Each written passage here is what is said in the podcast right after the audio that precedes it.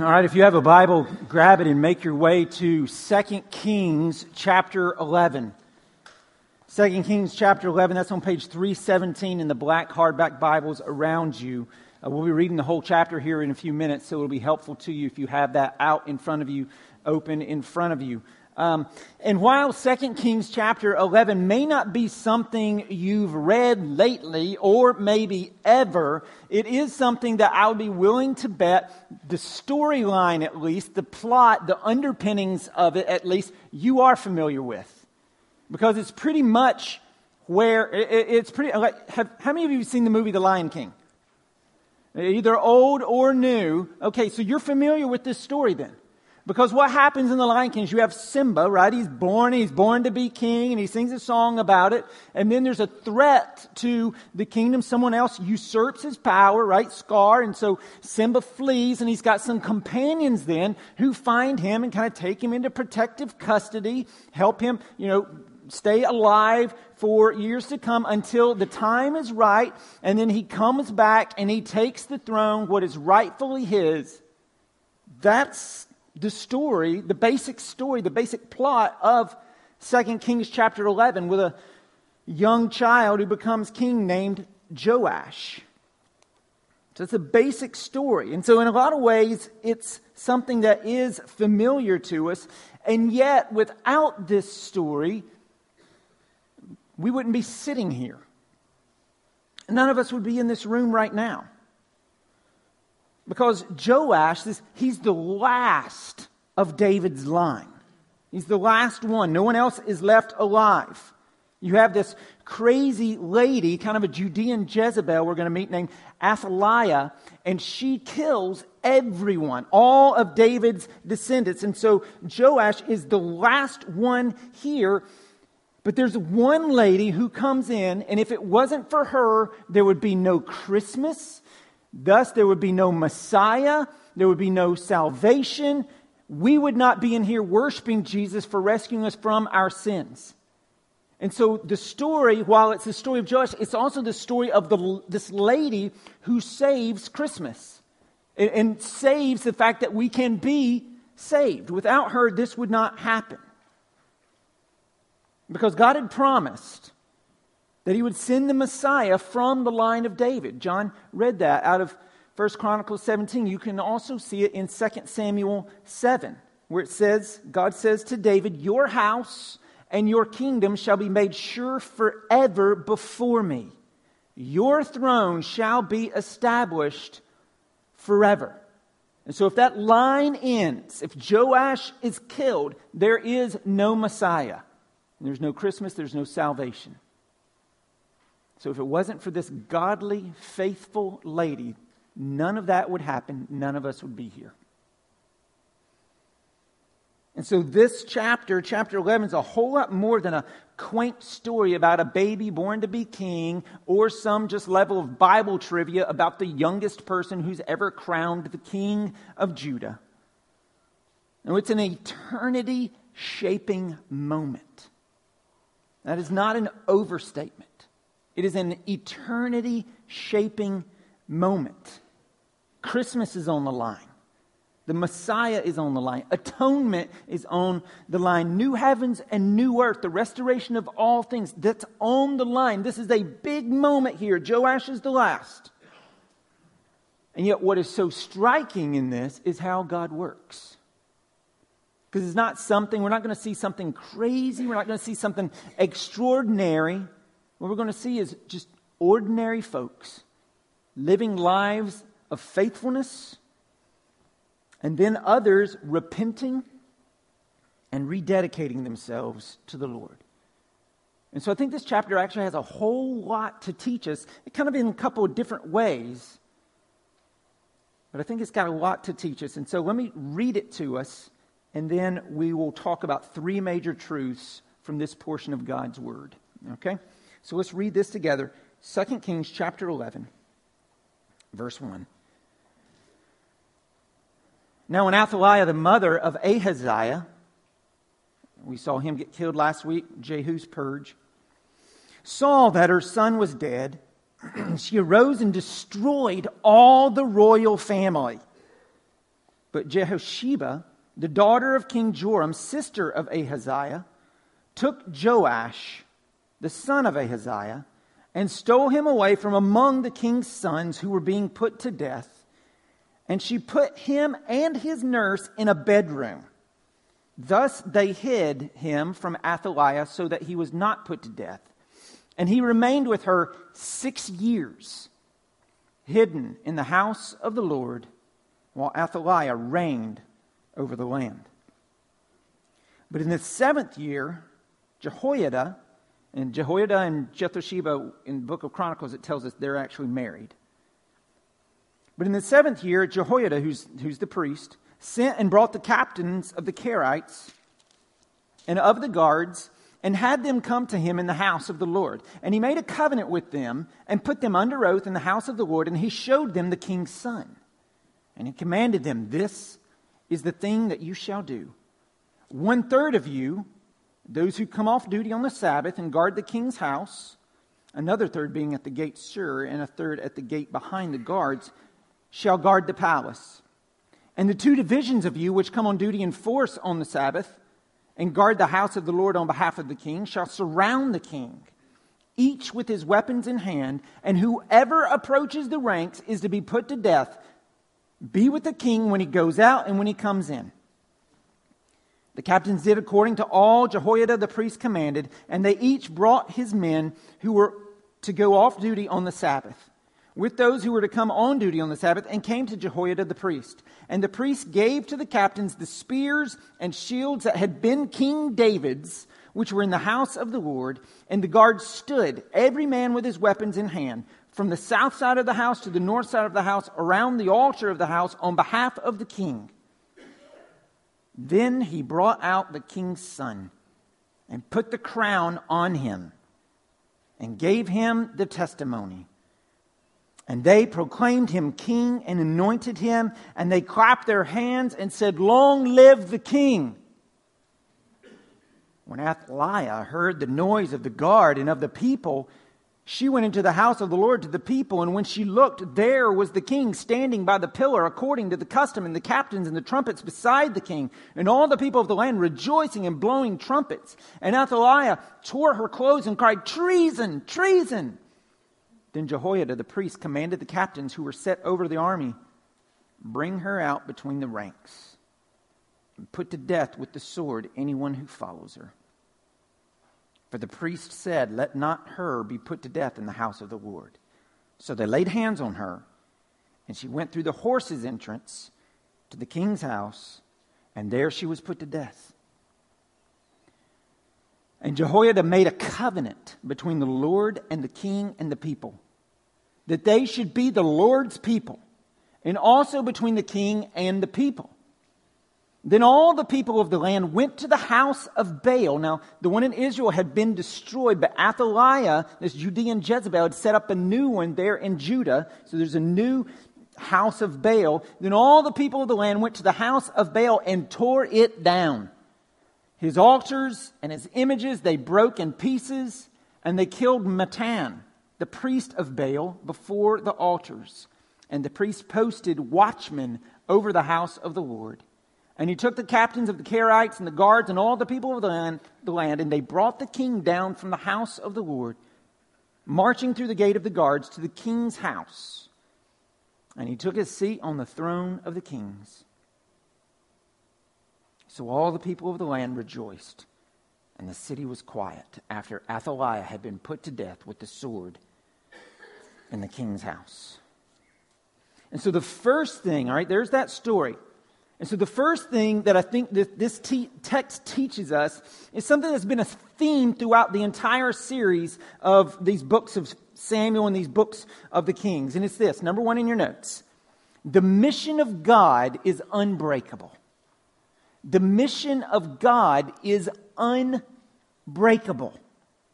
All right, because again, you've got this like Judean Jezebel, possibly even the daughter of the evil Jezebel through intermarriage but definitely kind of patterned her life after that snake queen of Israel. And so when she hears that her royal son, Ahaziah, has been killed, she vows, by any means, necessary, I will be the queen of Judah. I will be this. I'm going to make it happen to the point that she even has her own grandsons systematically executed so that there will be no other rightful claim to the throne. That's how bloodthirsty she is. And in doing this, she's seeking to destroy the house and the line of David. Again, the Messiah comes from David. And what's happening here, like when she does this, this desire to eliminate the seed of David, it, it reminds us, if you'll put your thinking caps on or flip there, in Genesis 3.15. This has been the plan of Satan all along. Genesis 3:15 is a promise that one will someday come and crush the head of the serpent David. A seed of woman will come and crush the head of the serpent Satan. And so, ever since that day, then, Satan continues to attack any hopes of this coming seed of the woman who would crush his head. And so you see it throughout the, script, the scriptures. Cain kills Abel. Pharaoh kills all the little Hebrew, Hebrew boys. Saul seeks to kill David. Herod massacres all the children, trying to kill Jesus. This has been Satan's play since Genesis 3. And so it shouldn't really surprise us then today that the enemies of the kingdom of God oppose us as we seek to be his witnesses. Until the second coming of Christ, there will continue to be a struggle of light versus darkness, righteousness versus, versus wickedness, and truth versus error. And so don't be surprised when tinges of this pop up in your office, at your school, at your shop, at your Thanksgiving family reunions. But take hope. Because, like here, try as she might, Athaliah could not kill Joash. Like Joash survives. The remaining line of David, like the last one, survives. And the reason is because the mission of God is unbreakable. Like, no one can stop God from accomplishing his mission of redemption and restoration. Like that four act story of the Bible. And we talk about creation, fall, redemption, restoration. Like, that's how to understand eternity, what God is up to. In the beginning, He created fall, man sinned, and ever since then, He's working out redemption, bringing people back into fellowship with Him, and someday will come an ultimate restoration of everything that's gone wrong new heavens, new earth. That's coming. And it will come. Because nothing can break God's mission. The mission of God is unbreakable. Nothing can stop the line of David and the coming of the Messiah then, and nothing can stop the return of the Messiah very soon. And we have to hang on to this truth very tightly because, in the midst of our crazy world today, as you look around globally at things that are going on and how the global church in particular is attacked, sometimes nothing looks so unlikely and remote to us as when the kingdom of this world becomes the visible kingdom of our Lord, but it will come. For God has decreed it to Jesus. And no Athaliah, no legislation, no nation, no United Nations, no nothing will ever be able to stop it. All of God's promises are certain no matter how much resistance they meet because God made them. God made them. Almighty, infinite, omnipotent, omniscient, sovereign over the universe, God. And his promises may look a little different than perhaps we might expect, and they may not be on the timeline perhaps that we would prefer, but they will happen because God cannot be thwarted. It is an impossibility by the mere fact that he is God. That's the first thing that we see here. The mission of God is unbreakable. All right, that's number one. Number two, I first want to get verses one through three back in our minds before I tell you what it is. Now, when Athaliah, the mother of Ahaziah, saw that her son was dead, she arose and destroyed all the royal family. But Jehosheba, the daughter of King Joram, sister of Ahaziah, took Joash, that's the kid, that's the baby, the toddler, the son of Ahaziah, and stole him away from among the king's sons who were being put to death. She put him and his nurse in a bedroom. Thus they hid him from Athaliah so that he was not put to death. And he remained with her six years, hidden in the house of the Lord, while Athaliah reigned over the land. so, my first name is Joseph, right? It's a biblical name. A lot of you in here have biblical names. A lot of you who are parents have named your kids biblical names. You find someone in the Bible you like, they stood for God, they did something mighty or something like that. You respect them, something stood out to them, and so you name your child after that person. But have any of you heard of anyone naming their daughter Jehosheba? No, none of us have done that. Good for you. That's a, probably a good idea.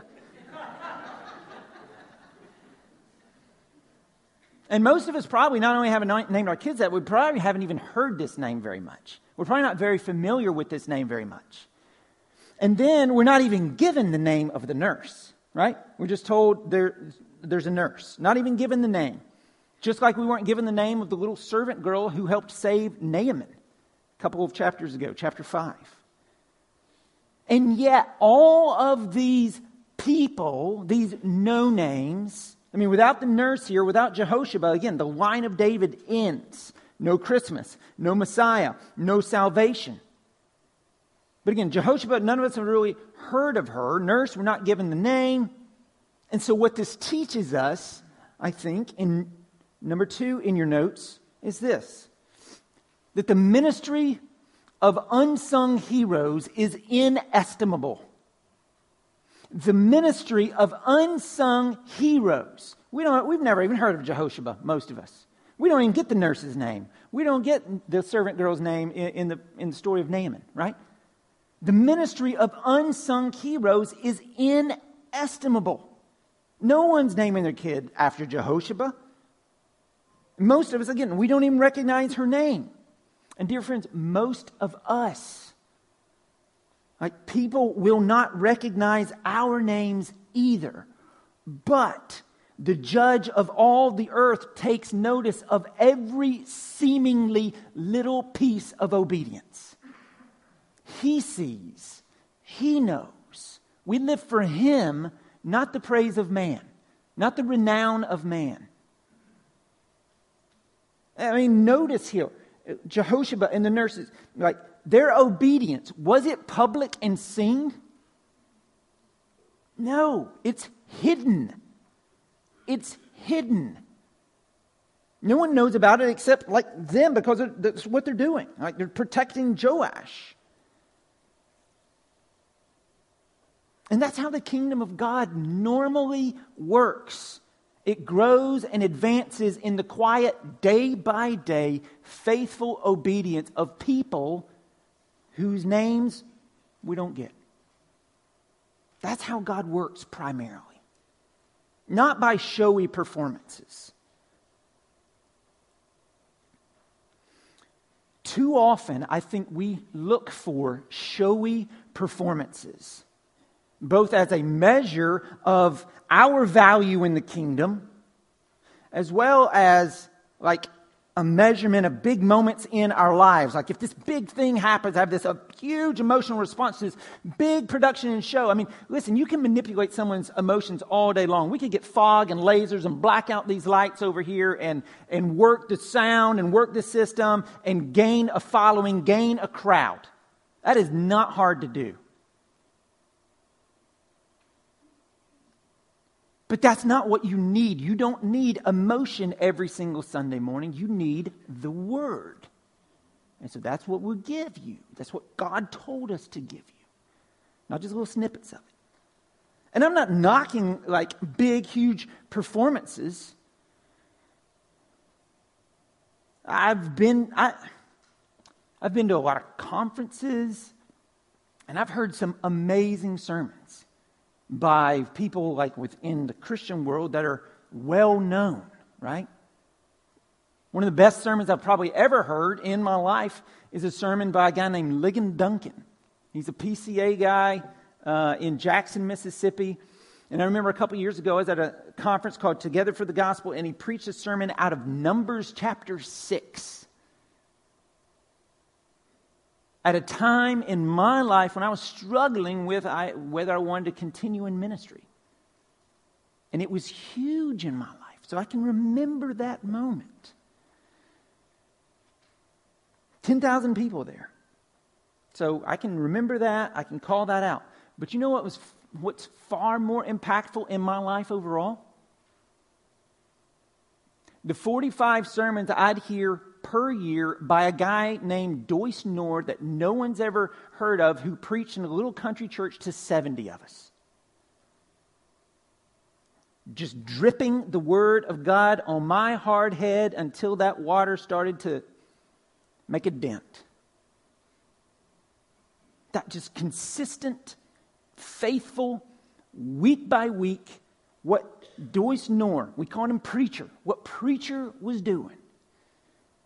Faithful man. No one's ever heard of him. And we probably all have stories like that. I can't, I can't tell you a single sermon. I tell you this sermon about preacher this one day. I can't tell you any sermon like, but 15 years of that, profound impact. And we probably all have stories like that of some way. For some of us, it may have been a mom or dad. For those of you who are moms or dad, it does need to be that. Dale Ralph Davis is, is a guy that uh, writes some commentaries, and he's one of the guys I consulted for pretty much all of these series. And he's been very helpful in a lot of ways. And commenting on an objection we might have where someone might, you know, erroneously think that their service to God's not as crucial as Jehosheba's here, he, he writes this Are you sure? Because if you are a Christian parent, you have the responsibility over the church in your house, where you are meant to serve as a prophet, priest, and king. Notice the title of our series all these things we see in the book of Kings, all these things are fulfilled in Jesus. This is his threefold purpose, this is his threefold office. We'll talk about that when we wrap it up again. But as prophet, parents, you are to teach the word of God to your children. As priest, you intercede and wrestle in prayer for them. As king, you rule over them with proper dis- discipline and protection. And he write, Dale Ralph, Ralph Davis writes this it's because my parents understood that that I am in the kingdom of God. Don't tell me your kingdom service service doesn't matter. The ministry of unsung heroes is inestimable. Inestimable. Friends, I want us to get that. We've, got to shift our minds from just thinking about the big and the flashy because the reality is this. In providence, God, not just this church, I'm talking about his attribute. In providence, God accomplishes his purposes most often through seemingly ordinary means and ordinary people.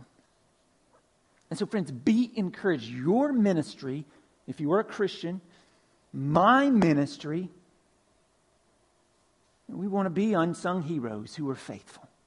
That's the measure of success in God's economy faithfulness over the long haul, not just in a short snippet, over the long haul. That's the measure of success, not a flash, not, not a flash. And so let us endeavor to be like Jehoshaphat and this unnamed nurse. Let's endeavor to be faithful and be content in making a name for Jesus, not a name for ourselves. Because the ministry of unsung heroes is inestimable. They are the ones who preserve the faith once for all delivered to the saints over and over and over and over and over. All right, so number one, the mission of God is unbreakable. Number two, the ministry of unsung heroes is inestimable. And now number three, which kind of, it comes at the end of the chapter when Joash is king. And we're going to kind of shift here because this one's really going to be calling for some action here. But it's not, it's, it's this. The action of repentance is war. The action of repentance is war. And I'm talking about warfare. I'm talking about war on our sin. Look at verses 17 through 18. So Joash has been made king, and Jehoiada made a covenant between the Lord and the king and the people that they should be the Lord's people, and also between the king and the people. And then all the people of the land went to the house of Baal and tore it down his altars and his images they broke in pieces, and they killed Mattan, the priest of Baal, before the altars. And the priest posted watchmen over the house of the Lord. And so note this what's happening here is you're having this covenant renewal. All right, that's what's taking place, a rededication, all right, aka repentance. That's what's taking place here. And on the heels of this repentance, what do they do? They repent, verse 17, verse 18, what do they do? It's right there. They destroy their idols, they destroy the temple of Baal. Okay, they make war on their idols. They're displaying the truth that there is an action side of repentance, not just a feeling side. Okay, there's an action side of repentance that we must make war on our sin. Listen to the way Paul describes it in Colossians chapter 3. If then, this is verses 1 through 11, if then you've been raised with Christ, okay, if you are a believer in Jesus, if that is true, then seek the things that are above where Christ is seated at the right hand of God. Set your minds on things that are above, not on things that are on the earth, for you have died and your life is hidden with Christ in God. When Christ, who is your life, appears, then you also will appear with him in glory. Put to death, therefore, okay, on the basis of the fact that you are a Christian, that Jesus has made you a new creation, put to death, therefore, what is earthly in you sexual immorality, impurity, passion, evil desire, and covetousness, which is idolatry. On account of these, the wrath of God is coming. In these you too once walked when you were living in them, but now you must put them all away anger, wrath, malice, slander, and obscene talk from your mouth. Do not lie to one another, seeing that you have put off the old self with its practices and have put on the new self, which is being renewed in knowledge after the, after the image of its creator. Here there is not Greek and Jew, circumcised and uncircumcised, barbarian, Scythian, slave, free, but Christ is all and in all. And so, verse 5 there again put to death, therefore, what is earthly in you. The, the literal word there is murder. It's this, in Greek, it's the same word. It's murder, it's kill. All right, the idea is that you don't play around with your sin, you kill it, you make war, you attack it. So, most of you know I'm originally from Pine Log, right? Northwest Georgia, country, way out in the country. Grew up on a farm. And in, like, one of the problems that comes along sometimes with, with being in the country are wild dogs. Okay? I'm not talking strays. Like, strays come up, we would, they would become our pets. That's how we got most of our pets. They were strays. We gave them unbelievably creative names like Scruffy Dog, Black Dog, White Dog. That's how we named them. So strays are one thing. But wild dogs, those that will group up in packs and they'll get after your livestock, sometimes even get, get after people, those you don't tame. You kill them. You shoot them. You don't try to tame those. Or, you know, the movie Old Yeller, right? Every time I see it, every time, right? You know, I mean, I know it's coming, but it still gets to me. But still, I mean, the reality there, like, you can't, you know, quarter a rabid dog. It's going to attack you at some point, somewhere, sometime. And so you've got to put it to death. That's, that, that's what Paul's getting at here.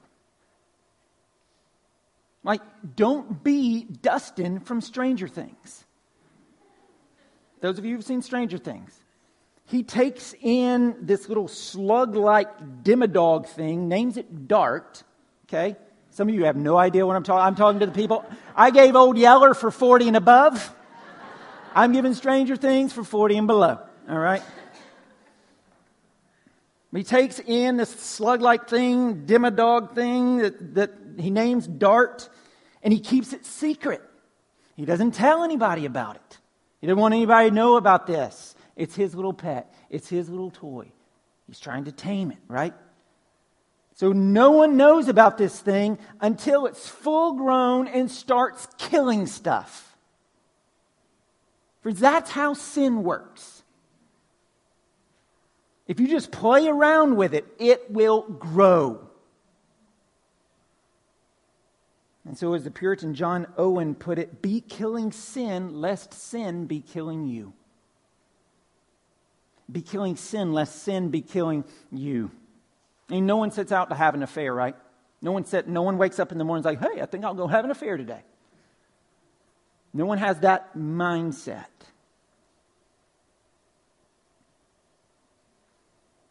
But it happens over time, gradually.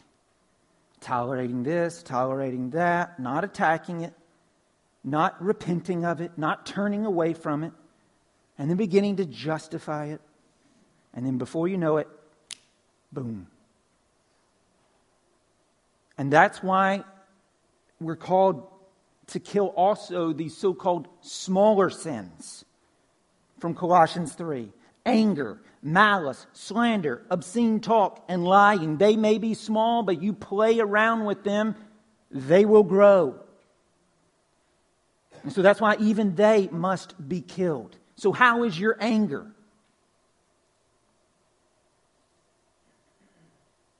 How's your anger? How's your anger at people who disagree with you? How's your anger at people who think differently than you? What about malice? Ooh, I hope bad things happen to this person because they're bad. Slander.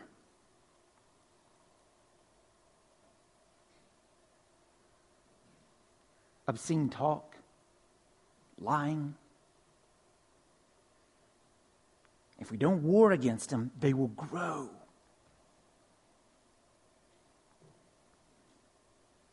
And so, friends, there's an action to repentance.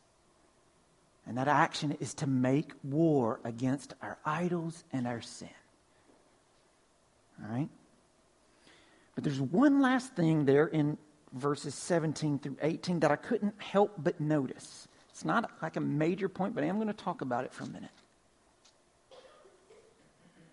And it's that the covenanting there that they're doing it, it isn't just like between an individual and God, just one individual and God. There in verses 17. And Jehoiada made a covenant between the Lord and the king and the people that they should be the Lord's people.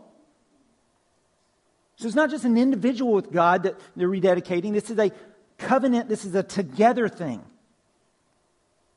It's the whole people together committing to be a people of God's own possession, dedicating their lives to the Lord for His glory. And this is a great reminder to those of us who are members of this church about the importance of our community and our covenant together.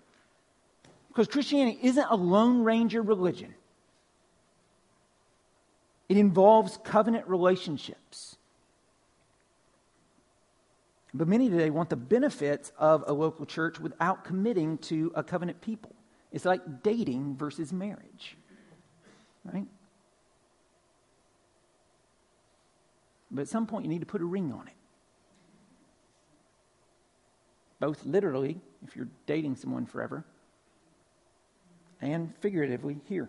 Like if a, a membership in, in a church because following Christ involves belonging to a people covenanted together who care for one another and live on mission together. And so, in starting point, I read this quote very often about who we are seeking to be as a church and what membership is all about. So, let me read it to you now. This is from Mark Dever, pastor of Capitol Hill Baptist Church in D.C.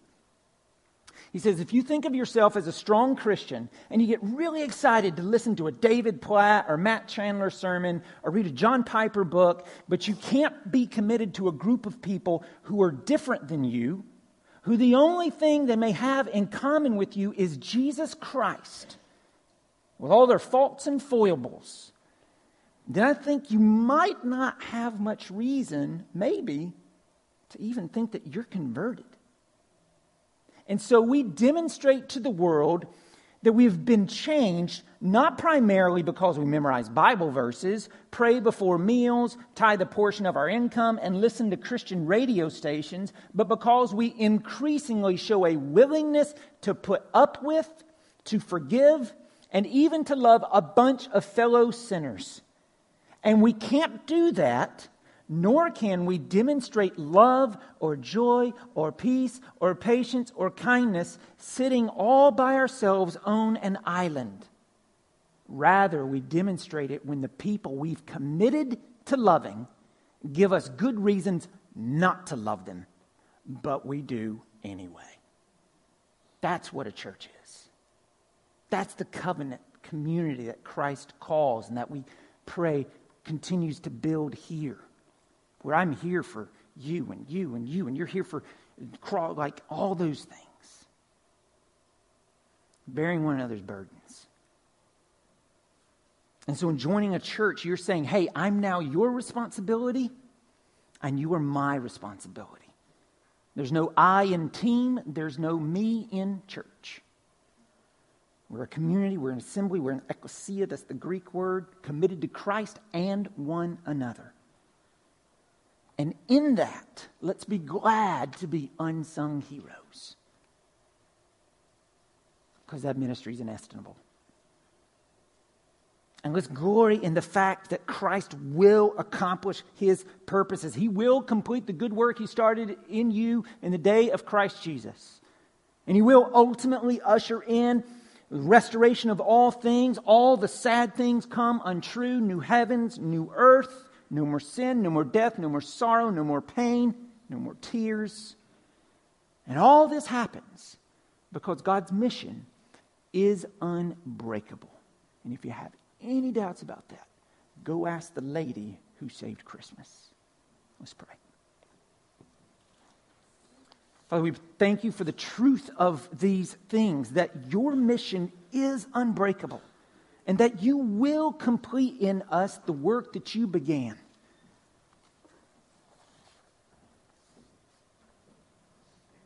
We thank you that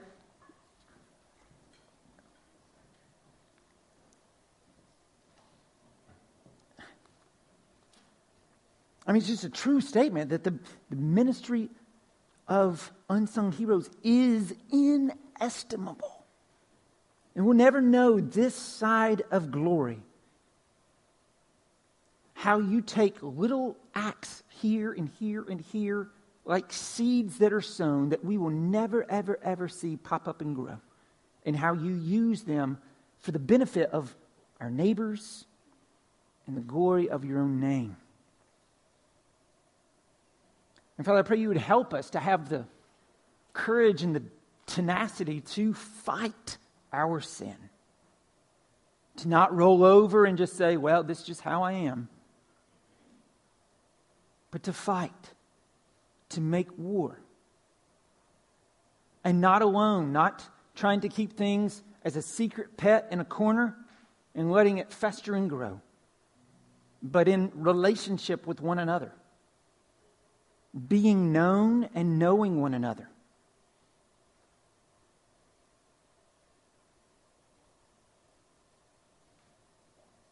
Father, we are needy people. We are in need of your grace moment by moment. We're in need of your aid and your help. And you give it. But so often we run from it. We don't. We don't love you enough We love things more than we love you. We love our sin more than we love you so often. And so, Father, forgive us and change us and help us. And have your way with us. And be, work, be glorified in us today, even as we repent and begin to make war on our sin. In Jesus' name.